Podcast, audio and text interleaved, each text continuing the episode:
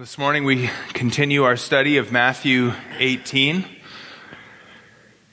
And we're going to see the incredible importance that our Lord places on influence. We're in this section dealing with relationships between one another. And we saw last week that greatness in the Christian life requires great interactions with others. And that begins with humility.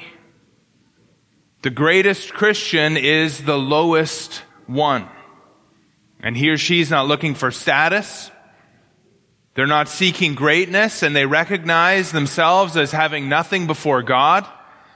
They've been brought low by God's saving grace and that lowliness affects all of their interactions with others. And from this place of humility, the great one serves others. In our Lord's estimation, a great one in his kingdom is one who has this humility. They've become as a child. And so humility is the foundation for everything that we're going to see in this section in Matthew 18. And it starts with accepting the lowly place of the child. And now from this humble foundation, our Lord is going to teach us about our influence on others. If we want to be great in the kingdom of heaven in the sense of of glorifying God and laying up treasure in heaven in that good sense of greatness that our Lord taught us in verse 4 of chapter 18, then we must have a positive Godward and godly influence on others. And on the other side of that, we must avoid any kind of sinful or negative influence on others. Do you know that our heavenly reward will be based on how we impact others in this life. We impact one another now in, in the present time, but the ripples of our influence are going to echo into eternity. And this reality of eternal impact on others is both wonderful and it's frightful.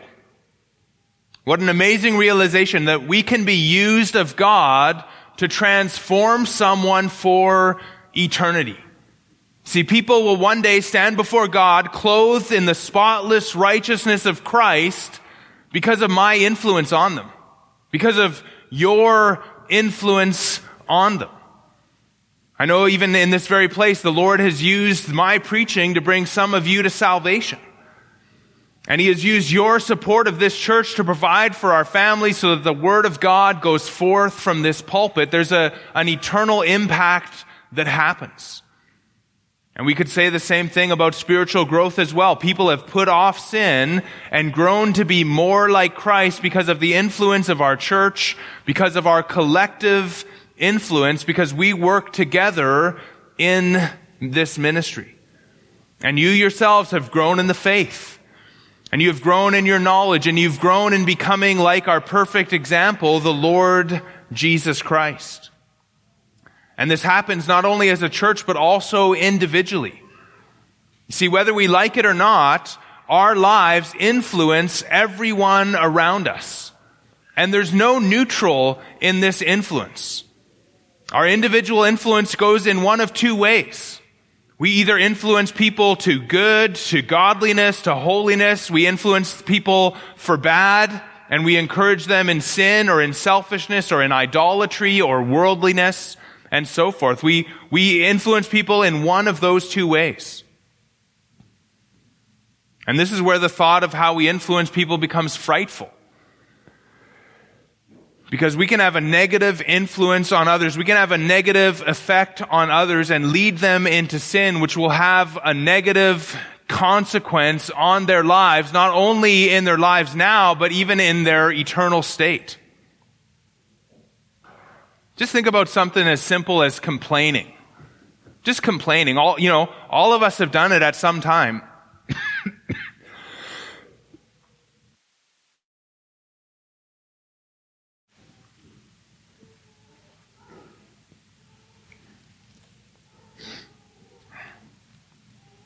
All of us have done it at one time or another. We've complained.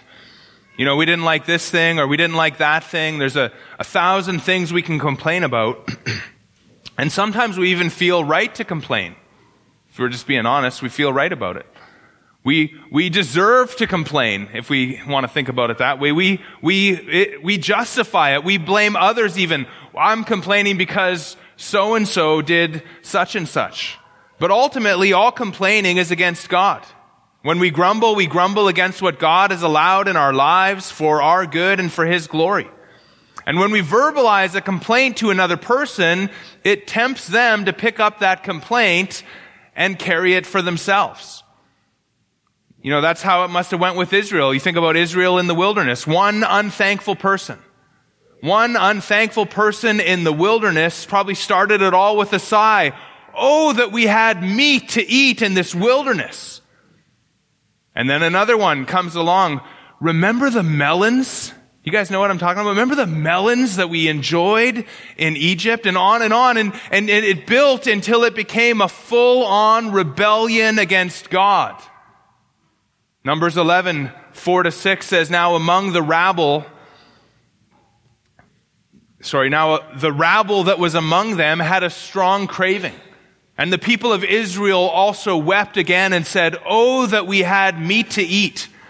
Remember the fish we ate in Egypt that cost nothing, the cucumbers, the melons, the leeks, the onions, the garlic. But now our strength is dried up and there's nothing at all but this manna to look at.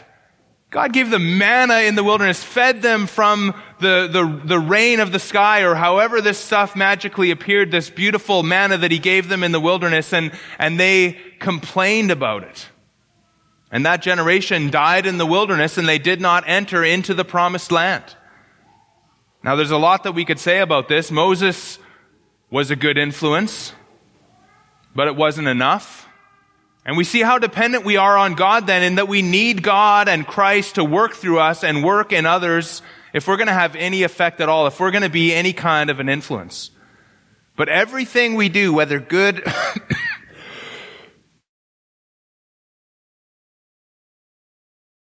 everything we do, whether good or bad,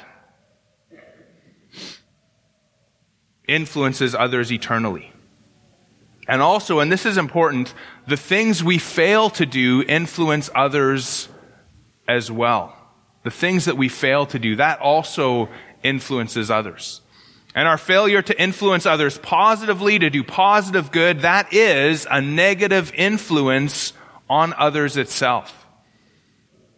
Now, in our text today, we're going to see the incredible importance of influence, and that's what I called this message, the incredible importance of influence. As we study this, I, I want you to think about it from two sides. Ask yourself, who am I influencing? And is it for good? Okay, who am I influencing and, and is it for good? But then also ask yourself the other way, who's influencing me? Who's influencing me? And are they influencing me towards godliness and obedience in my Christian life? Or is it taking me in the opposite direction? So as we think about this, I want you to ask yourselves those two sides. You know, I remember in seminary, Steve Lawson said in the early uh, days of seminary, he told the, the group of us incoming students that we should find the most Christ-like brother that we can and stick to that person like glue and grow together with that person. I think very good advice. We need to be careful about who's influencing us. Let's read our text again. We're in Matthew chapter 18.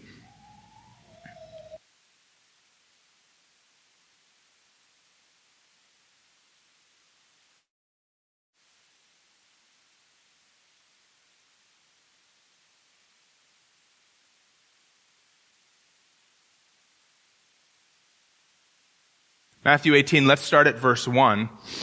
At that time, the disciples came to Jesus saying, Who is the greatest in the kingdom of heaven? And calling to him a child, he put him in the midst of them and said, Truly I say to you, unless you turn and become like children, you will never enter the kingdom of heaven. Whoever humbles himself like this child is the greatest in the kingdom of heaven. Whoever receives one such child in my name receives me. But whoever causes one of these little ones who believe in me to sin, it would be better for him to have a great millstone fastened around his neck and to be drowned in the depth of the sea. Woe to the world for temptations to sin. For it is necessary that temptations come. But woe to the one by whom the temptation comes. And if your hand or your foot causes you to sin, cut it off and throw it away. It is better for you to enter life crippled or lame than with two hands or two feet to be thrown into the eternal fire. And if your eye causes you to sin, tear it out and throw it away. It is better for you to enter life with one eye than with two eyes to be thrown into the hell of fire. See that you do not despise one of these little ones, for I tell you that in heaven their angels always see the face of my Father who is in heaven.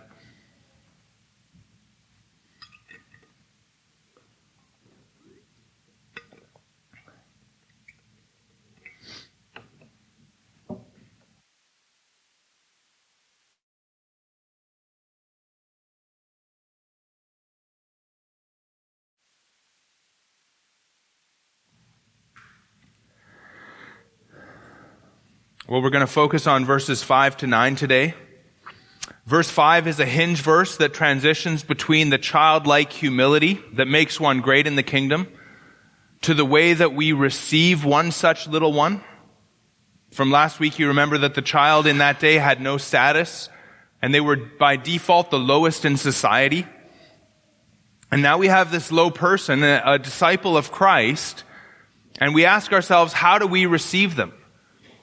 Verse 10 also is a transition. It transitions into verses 11 to 14 and it shows us the Father's concern for the disciples. No matter how low we are as disciples of Christ, we are still God's children, or in verses 11 to 14, we are sheep of his flock. Now we'll look at verses 10 to 14 next week, but I, I want you to see that on either side of our text, we have one such child in verse 5 and one of these little ones in verse 10. These little ones are to be received. They're not to be despised. These little ones are simply disciples of Christ. They are believers. They are Christians. And this is about how we interact with one another. This is about how we interact with other disciples of Jesus Christ. Or to say it again, this is about our influence or about our example on others. And so, first of all, number one in our outline, we're going to see the blessing of receiving a little one in Jesus' name. The blessing of receiving a little one in Jesus' name. Verse 5 Whoever receives one such child in my name receives me. Now, there's a change of perspective here. Jesus had just told the twelve that they must become like children. They must humble themselves like this child. And now we think of another disciple who has humbled themselves. And they're a lowly disciple of Christ. How do we treat them? See, the tendency of the world is to welcome the great, welcome the mighty, welcome the strong, welcome the wise. But on the other side, they ignore or they despise the weak and the insignificant and the lowly. To receive a lowly one would make you seem lowly. You know, it's not going to bolster your reputation. It's not going to make you look good. And the disciples had just been arguing, you remember, about which one of them was the greatest. And Jesus said they needed to turn. They needed to repent of that mindset. And so here's the opposite of pursuing greatness. Receive the lowly. Welcome them. Paul gave the same uh, advice is what I wrote in my notes, but the same counsel is probably, it's not just advice, this is God's word. Romans 12, 16, live in harmony with one another. Do not be haughty, but associate with the lowly. Never be wise in your own sight. Again, that's Romans 12, 16. In our text, to receive means to be receptive to them, to welcome them, to receive them as a guest. And this would include showing hospitality, but it seems to go beyond that. Jesus says that to receive such a one is to receive him. Jesus wants us to treat his people the way that we would treat him. Or maybe even better, the way that we treat the lowest Christian is the way that we treat Jesus Christ.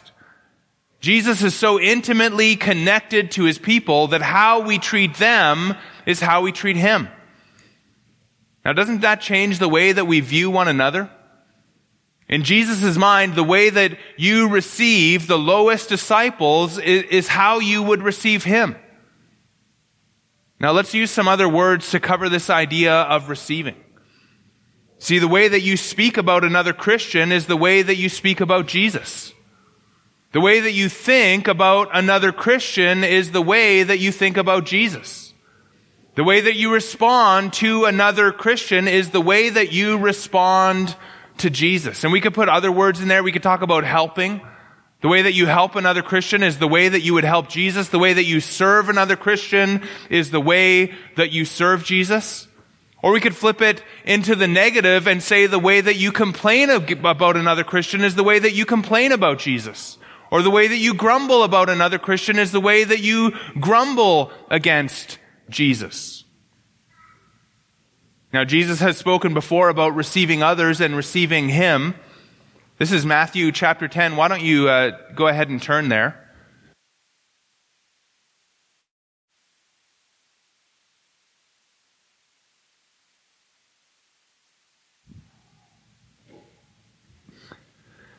Matthew 10, starting in verse 11, he says, Whatever town or village you enter, remember the disciples are going to go on this mission.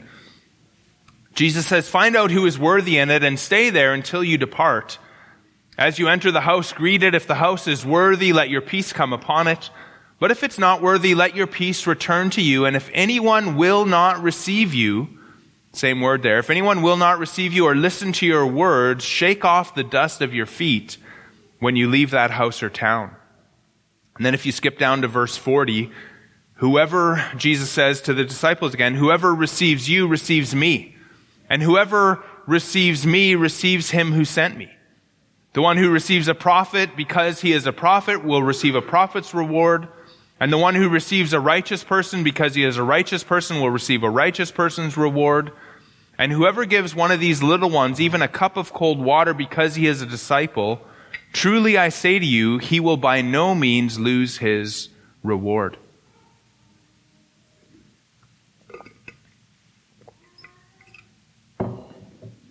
And so there's a chain of receiving happening here. To receive an apostle is to receive Jesus, and to receive Jesus is to receive the Father. Now in our text, we go further down the line, and to receive the humblest, lowest Christian is to receive Jesus. Again, look at our text, verse 5. Whoever receives one such child in my name receives me. This receiving is to be in Jesus' name. And, and the idea there is that it's, it's for his sake or it's because of him. The name of Jesus rep- is all of who he is and all of what he represents.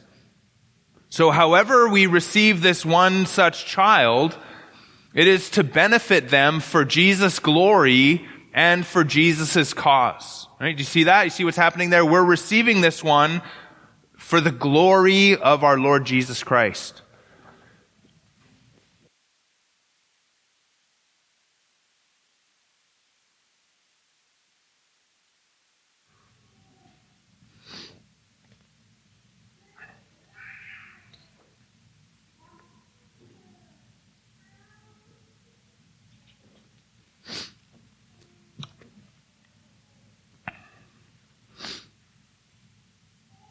Again, we're not talking about general hospitality here.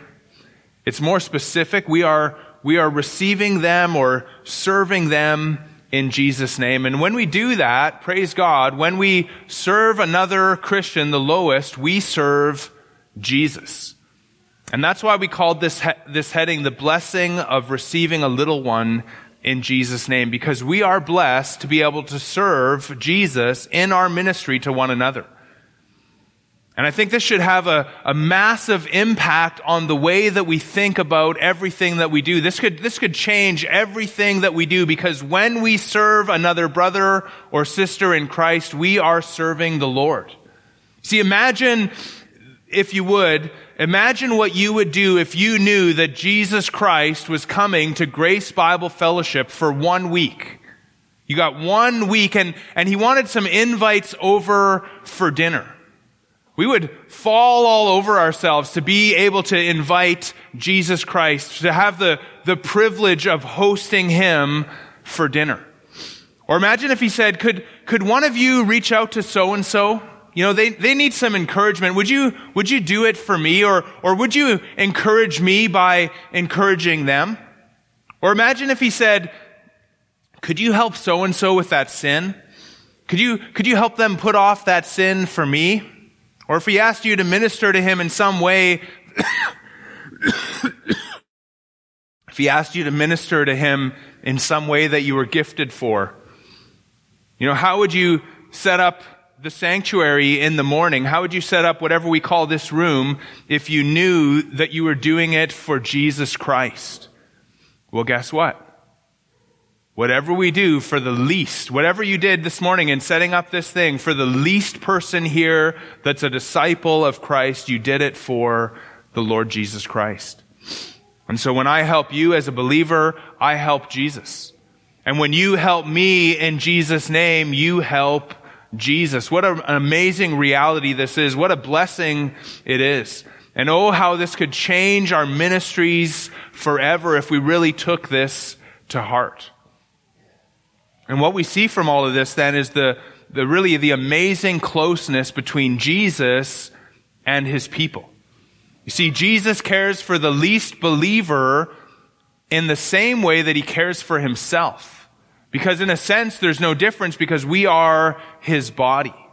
And so Jesus cares for the least believer as he cares for himself.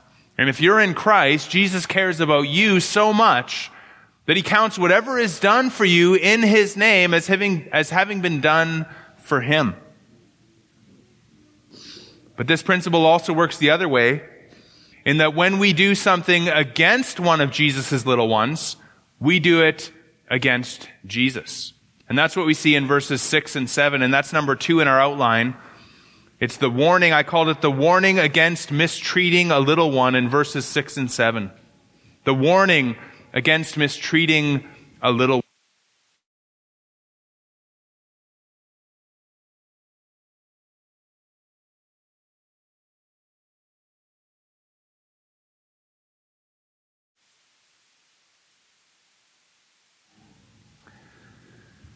you know all week long i just i don't have this problem and so i i just i must i must need to speak softer or something but i just I'm preaching, you know, so it's, it's, this is hard. So pray for me while I'm up here.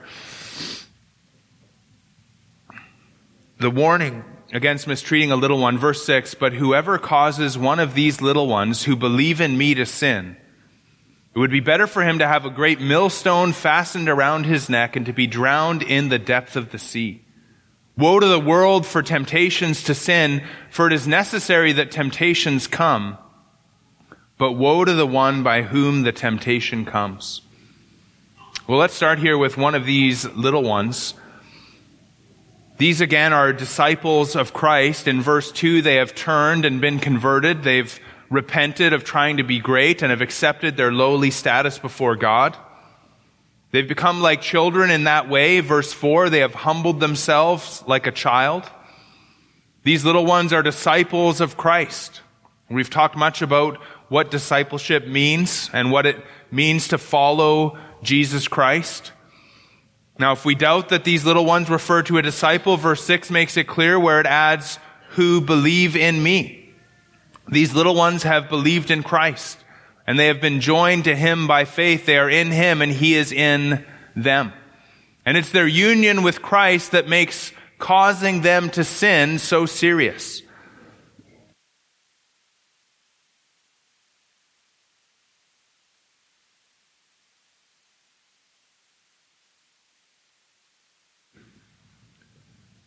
To cause to sin is a Greek word that I've taught you before. I don't often teach you Greek words, but once in a while I, I think it's helpful.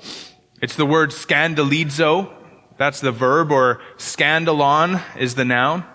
And originally a scandalon referred to a trap. with a bait and a stick holding the trap door up. See, sin is very much like a trap, if you think about it. It, it promises something that's, that looks good, but it's not what it seems. You know, sin promises pleasure or, or some good thing, but it results in death. And you think about an animal then that's, that's going along a path and it sees or it smells the, the bait in this trap and it turns off the path and it takes the bait and now it's trapped and likely in the end it's going to end up dead. And so a scandalon was used not only of a trap, but now of, of something that, that led one off this proper path. It was anything that would, would lead one astray, whether from a proper set of actions or from a proper set of beliefs. And so a scandalon takes you off the path of, of doing what is right, or takes you off a path of believing sound doctrine. And so in that sense, it's a temptation to sin temptation to keep from doing what's right, or temptation to depart from sound doctrine. Now, if I'm wise to the trap, and I see the, the whole thing, and I, I see the, the bait for what it is, and I recognize that it's a trap meant to lead me astray, then I'll be insulted by that which tried to trap me. And so now a scandalon becomes an offense. And the word was used of an offense. Anything that would, would lead us astray from the proper path of following Christ, that should be an offense to us. And of course, such a thing would be a sin. And so in our verse, we have someone, whoever, whoever, whether they're a believer or an unbeliever, whoever they might be, they're doing something, whether it's purposeful or incidental, it, it really doesn't matter. They're doing something to cause one of Jesus' disciples to go astray. And they're leading them away from following Christ. Maybe not to the full extent of, of denying Christ, but in something, they're taking them away from godly Christian practice or from sound doctrinal belief. And so do you have a sense of this word, scandalon? This disciple of Christ, pictured as a little one, they're being led astray. And the person leading them astray might be setting a trap. They might actually intend to deceive this disciple. But it could also be that they are simply deceived themselves or that they don't know what right Christian practice and belief is or that they don't even care about proper Christian conduct or belief. And so there's lots of ways that this could apply. You could think of an unbeliever with a believing friend, and the unbeliever leads his, excuse me. The unbeliever leads their friend into some sin. Maybe the unbeliever doesn't even think of the thing as a sin. That's one way that, that this could happen. Or we could think of two believers, and one of them encourages the other not to do something that the Word of God commands. Or they encourage them not to believe something that the Word of God uh, uh, teaches. And that's what this verse is talking about. Or in the worst case, we're dealing with a wolf, a wolf in sheep's clothing, a, a false prophet or a false teacher, and one of them, uh, one of their hearers is a true believer, and this false teacher leads that little one into heresy and into apostasy and away from Christ. And so from the least to the greatest, when whoever causes one of Jesus' disciples to disobey or disbelieve, to commit a sin of, of what we call a sin of commission, which is to break a command that God has given, or whether this is a sin of omission, to omit something that ought to be done, or even just to sin in the mind by failing to believe the truth of God's word, whoever causes one of these kinds of sin in a believer, they would be better off dead. They would be better off dead. And that's not my words. That's, that's actually me softening what Jesus says in this passage. Now, I wouldn't dare say this if it wasn't right here on the lips of our Lord. According to Jesus, you would be better off if you died a horrible death than to lead one, one of these little ones astray in any kind of way. Again, in verse 6, it would be better off for him to have a great millstone fastened around his neck and to be drowned in the depth of the sea. Now, a millstone was a large stone for grinding wheat or some other kind of grain. And the word translated in the ESV great means pertaining to a donkey. And so we're talking about a millstone that a donkey would turn. One commentator said it would weigh hundreds of pounds. Another said it could have weighed several tons. But whatever the weight, we get the idea that it would, it would pull a man or a woman to the bottom of the sea by the neck. Now there's two words for the sea here. One simply means the sea or the lake. It's the, the very common word used for the Sea of Galilee, for example, which is really the Lake of Galilee. But the other word refers to the deep part of the sea, the part that's away from shore. We might call it the open sea.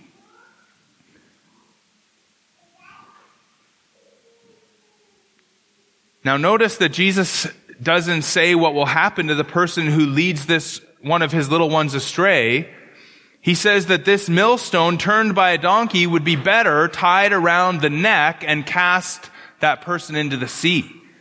Now, if that's better, what's the alternative? You know, if, if you could choose, according to Jesus, if you could choose, if you had a choice in the matter, Jesus thinks you would choose drowning with a millstone, a giant millstone tied around your neck. You see how serious Jesus takes the conduct of his disciples? He does not want us to stray from the narrow path. He doesn't want us to stray. Now in verses 8 and 9, Jesus is going to talk about being thrown into the eternal fire or thrown into the hell of fire. And if that's the result of not fighting our own sin, as we're going to see in a minute, it will likely also be the result for the one who leads his people astray. Now, does this mean that causing one of these to sin is the unforgivable sin and when it's committed, there's no more hope? And of course, I think we have to say no to that. Look at verse 21. Peter came up and said to him, Lord, how often will my brother sin against me and I forgive him? As many as seven times? Jesus said to him, I do not say to you seven times, but 77 times. Now it's inevitable that we will sin against one another from time to time. And there is forgiveness of sin even when one of us leads another one away from God's good path. And the Lord will forgive us and we must forgive one another. But we must not for that reason despise what our Lord says here. It would be better to die a horrible death today than to lead one of Jesus' disciples into sin tomorrow and face the eternal consequences of that, even if in the end you end up in heaven. And so this is quite a teaching. This is quite a thing that our Lord has put before us. Verse 7 continues, Woe to the world for temptations to sin, for it is necessary that temptations come, but woe to the one by whom the temptation comes. Temptations to sin and temptations and temptation in that verse, the three times are all again that word scandalon, the same word that we saw from verse 6 that refers to a trap or being tempted to get off of the path or being offended by the whole thing scandalon, and it's a woe is pronounced, it's a woe of judgment or a woe of sorrow or a woe of pain. Woe to the world for these things, these temptations to disobedience. You know, now they seem like no big, no big deal, right? You, th- you, think about how does the world think about temptation? How does even the average Christian at times think about temptation? No big deal. We all do it. Not, not, not so bad. Why are you so fussy about it? Well, uh, because of a verse like this.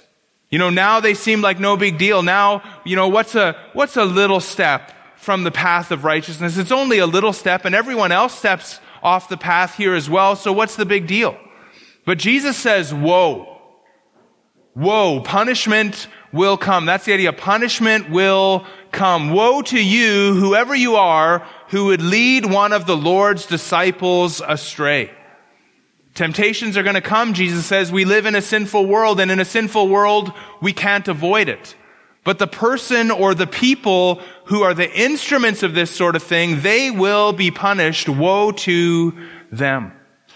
Woe to the one who is a stumbling block and leads a believer off the path and into sin. Stumbling block is another way that this word scandalon is often translated. And so we see then from all this the importance of our influence on one another. These are verses that a man must weigh very carefully if he's going to go into ministry. If he's going to be involved in ministry, these verses should be carefully weighed if you would have other believers look to you as an example of a follower of Christ. See, if you see yourself as a trailblazer in the kingdom of Christ, or if you allow others to see you that way, you would be better, or you had better be sure that you are leading people down the right path, lest you lead others straight to hell and you yourself into the most severe punishment imaginable. See, James warned that teachers will be judged with greater judgment or greater strictness. That's James 3 and verse 1. And all of this is one of the reasons that I believe that a man who would pursue ministry should get the best training possible.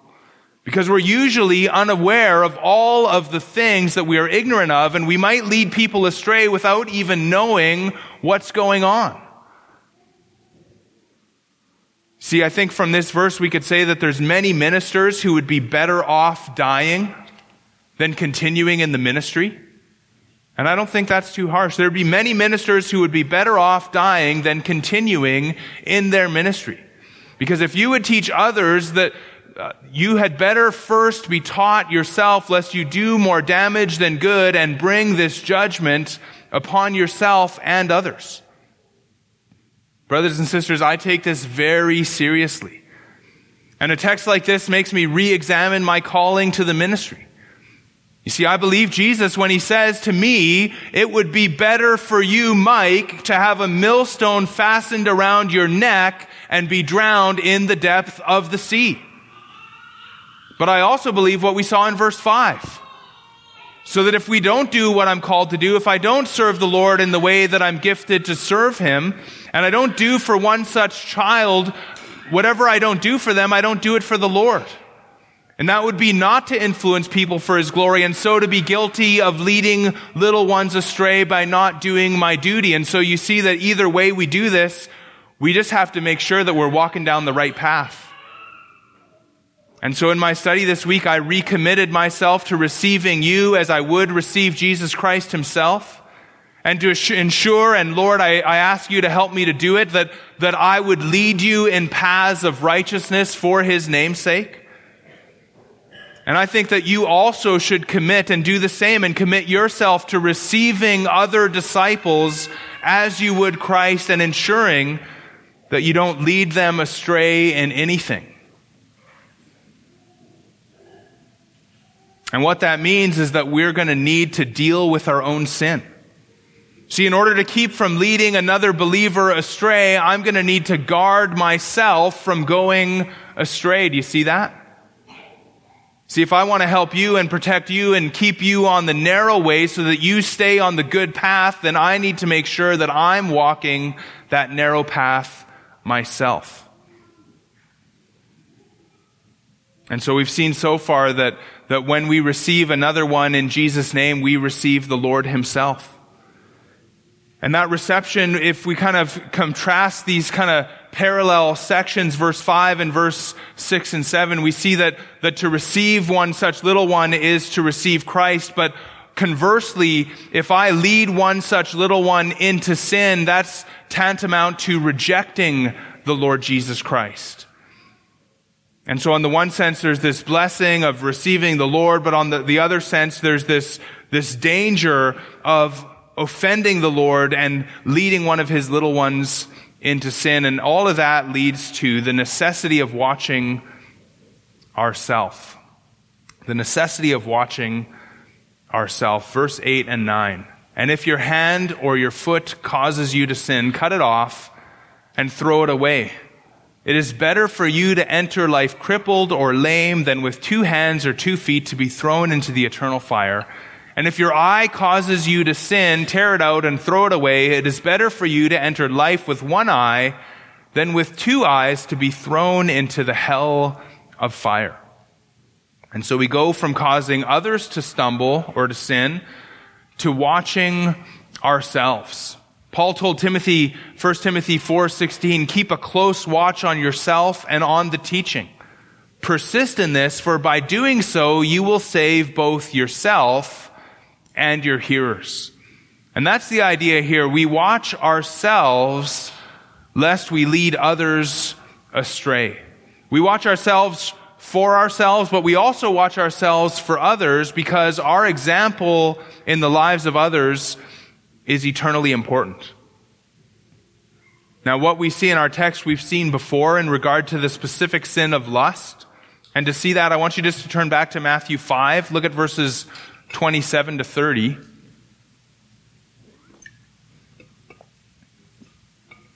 Matthew 5, 27, Jesus says, You have heard that it was said, You shall not commit adultery. But I say to you that everyone who looks at a woman with lustful intent has already committed adultery with her in his heart. If your right eye causes you to sin, tear it out and throw it away.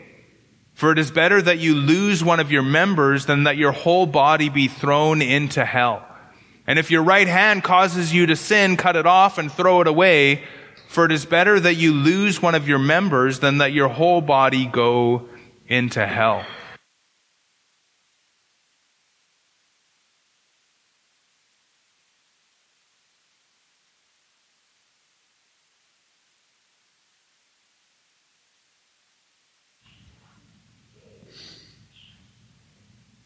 When we looked at that section, we saw that Jesus is using hyperbolic language there or exaggerated language, picturesque language to show us how serious we are to, to be in our fight against sin.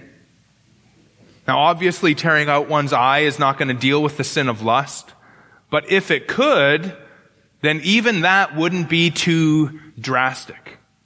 See, Jesus knows very well that sin is from the heart. Matthew 15, 19, out of the heart comes evil thoughts, murder, adultery, sexual immorality, theft, false, false witness, slander.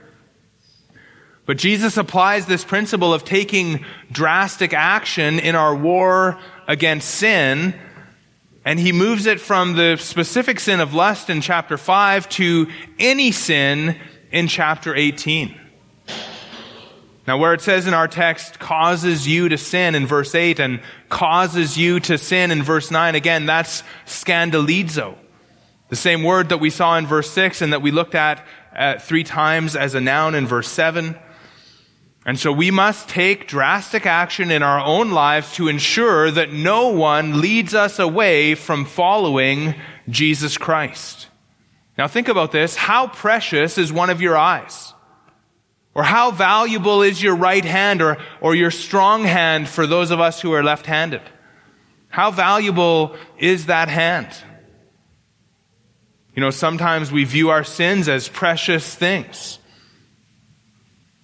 And we buy into the lie and we, we think of them as good and helpful and, and pleasurable. But again, it's a lie. It's a trap. These sinful actions or thoughts that, that can become dear to us as a child or even as J.C. Ryle once said, as a right hand or as a foot or an eye, they can be seen or they should be seen for what they are and forsaken. And the idea here is that anything that would draw us away from Christ should be seen as an offense. It should be seen as an enemy. It should be seen as a bait that would catch us and destroy us. And perhaps you have something in mind right now. Something or, or someone in your life that tempts you to sin or that, that keeps you from righteousness, which is against sin. And whatever that thing is, our Lord tells us here, cut it off and throw it away. Cut it off and throw it away. Jesus gives us another better scenario in verse 8. It is better for you to enter life crippled or lame than with two hands or two feet to be thrown into the eternal fire. Or again in verse 9, it is better for you to enter life with one eye than with two eyes to be thrown into the hell of fire. Well, how do we interpret this? What does this mean? Does this mean that if you don't fight your sin, you're going to go to hell? That if you don't take radical measures to throw off causes to sin, you will be thrown in hell? Is that the teaching? I think it's very much like what we saw in verse 6. That if you had the choice, it would be better to be drowned than cause a disciple to sin. But that's, again, that's not your choice. And it would be wrong to choose that way. Your choice is, in, in verse 6, is, is not to cause someone else to sin. And if you choose otherwise, woe to you. And the same sort of thing here. Your choice here is to fight your sin or not to fight your sin. And it's better if you choose to fight it. To lose even some very precious, some very beneficial things in your life, even if you had to lose something of great value because, because you choose not to fight your sin, it's, it's very likely that if you choose that choice, that you will end up in hell.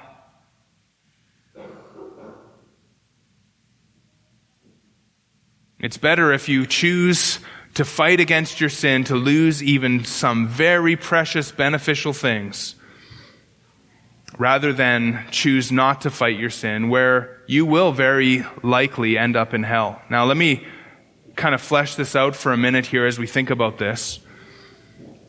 What the Lord is teaching here in verse, in chapter 18, is very much like what we saw in the Sermon on the Mount, but it's, it's from the other side. And let, let me explain what I'm talking about here. Remember, you'll remember very well, I think, Matthew 5:20, where Jesus says, "For I tell you, unless your righteousness exceeds that of the scribes and Pharisees, you will never enter the kingdom of heaven."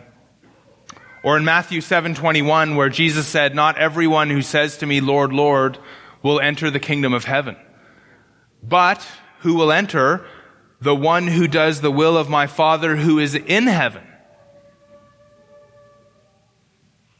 Now, we asked at that time, what is the will of Jesus' Father in heaven? And it was for Jesus' disciples to follow Jesus as he lays out in the Sermon on the Mount.